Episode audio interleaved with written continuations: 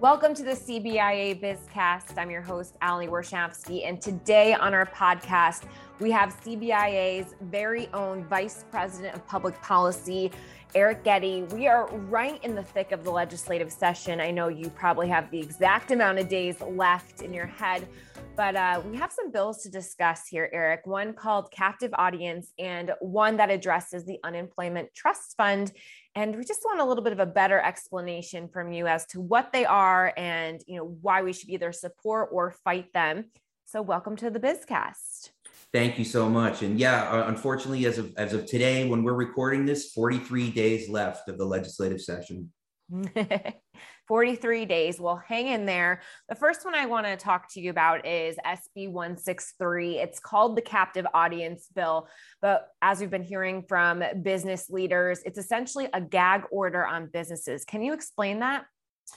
Right. The, the real concern with this bill is that um, this would allow, if, if enacted, uh, it would allow employees uh, to simply get up anytime that they uh, and, and, walk out of a meeting anytime they subjectively believe that uh, the employer was talking about political matters.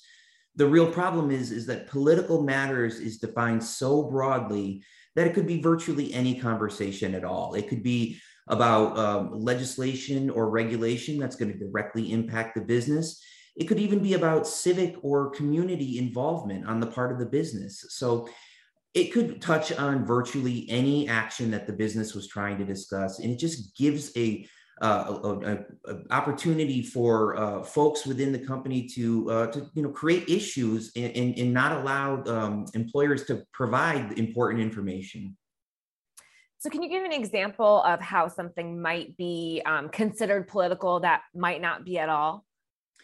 Absolutely, and I think we just need to look back at recent history here. You know, just a, a, short few months ago, uh, you know, the, the government w- was relying on the business community to provide information about vaccines and the importance of mask policies and you know, vaccine policies that they had.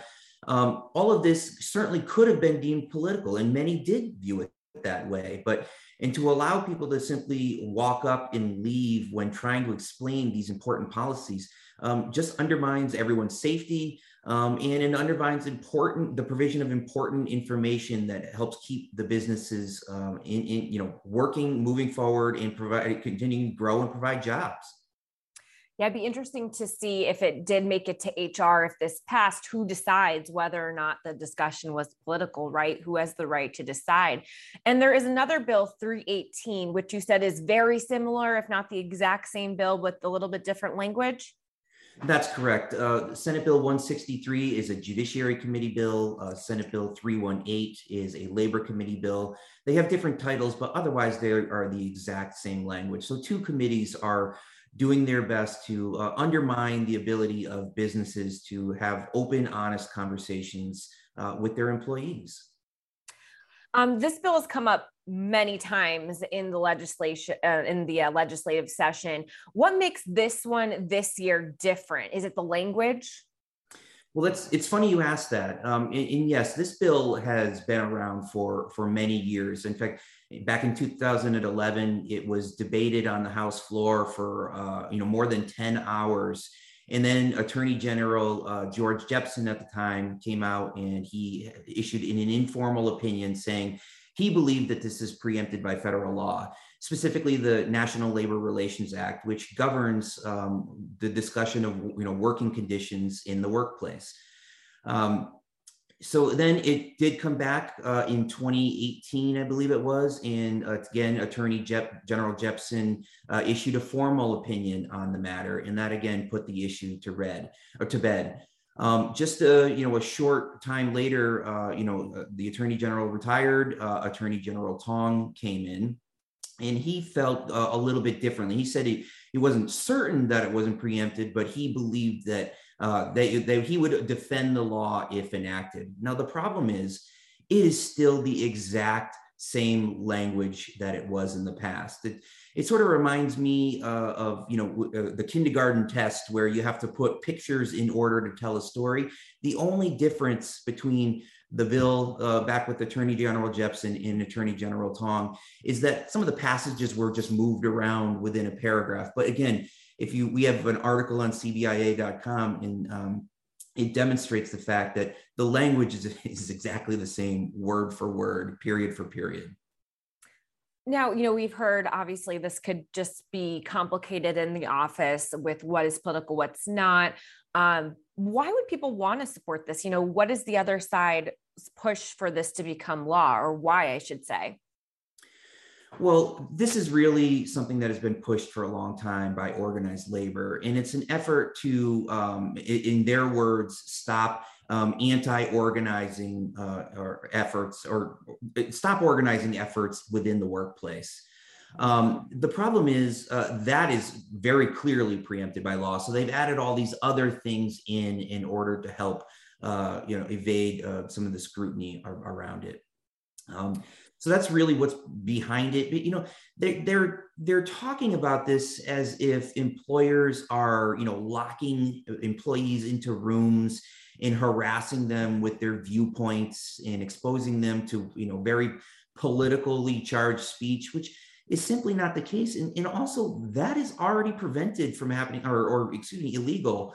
Um, you cannot engage in that type of harassing and intimidation in the workplace without running afoul of the law. So this is attempting, or in their words, to cure something that is already prevented. So, if this bill is passed, how could it negatively affect Connecticut businesses and the economy?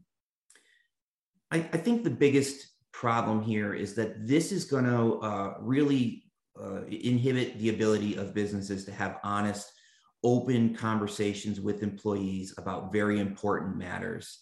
Um, you know, there always is going to be the fear that somebody will uh, walk out uh, of a meeting and then you know any corrective action or, or any efforts to uh, to circle back to that employee is just going to give standing for a civil action. And obviously that's not something that any business wants to deal with.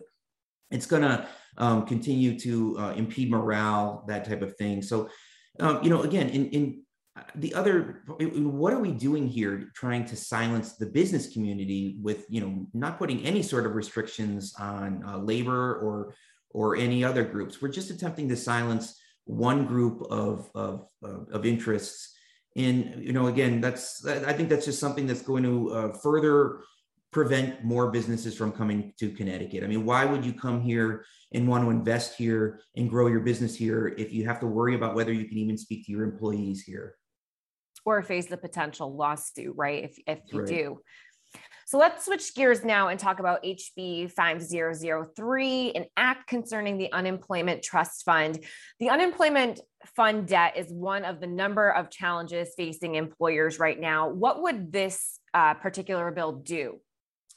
Yeah, th- this is a great bill. Um, this was um, put forward by uh, House Republican leadership, uh, you know, specifically uh, Representative Vincent Candelora. Um, and you know it was also supported by the chairs of the Appropriations Committee, Senator Osten and Representative Walker. It's a great bipartisan effort that builds upon um, some great success we had last year. You know, last year we flagged the fact that you know employers were going to be dealing with a massive amount of unemployment debt related to the pandemic. Obviously, we have 1.2 million claims for unemployment we had to borrow north of $800 million from the federal government to make sure all of those claims were paid. And while the state takes out the loan, it's the business community and the business community alone that has to pay back this, uh, this significant debt.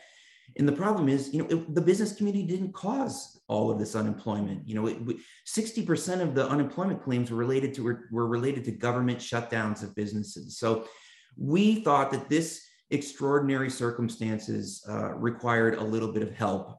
And we were not alone. Um, 33 states used some federal uh, stimulus funds to help the business community repay a portion of their unemployment trust fund debt.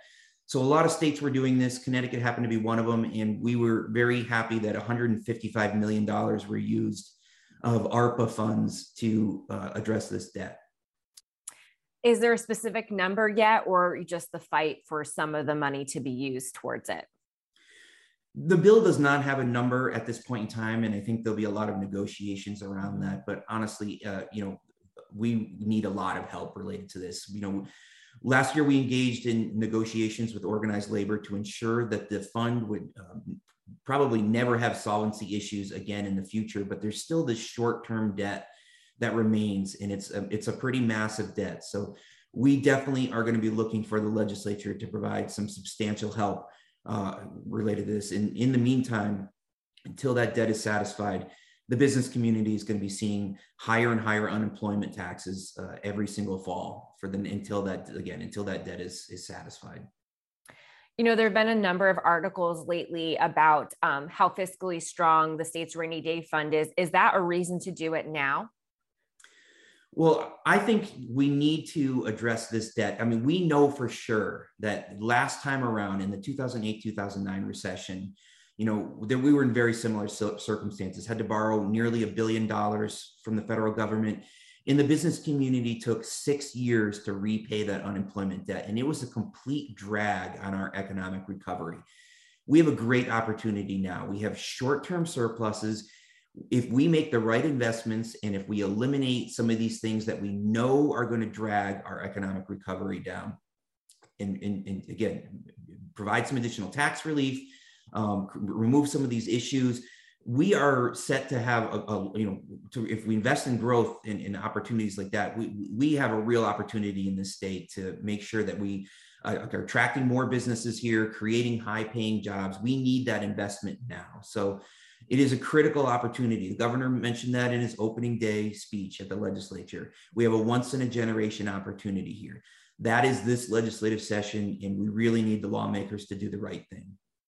Well, Eric, thanks so much for joining us for this special legislative session edition of the BizCast. It's very informative, and maybe we'll be talking to you again within the next uh, 40 or so days you have left. I hope so, Allie. Thank you so much for, for having me on today.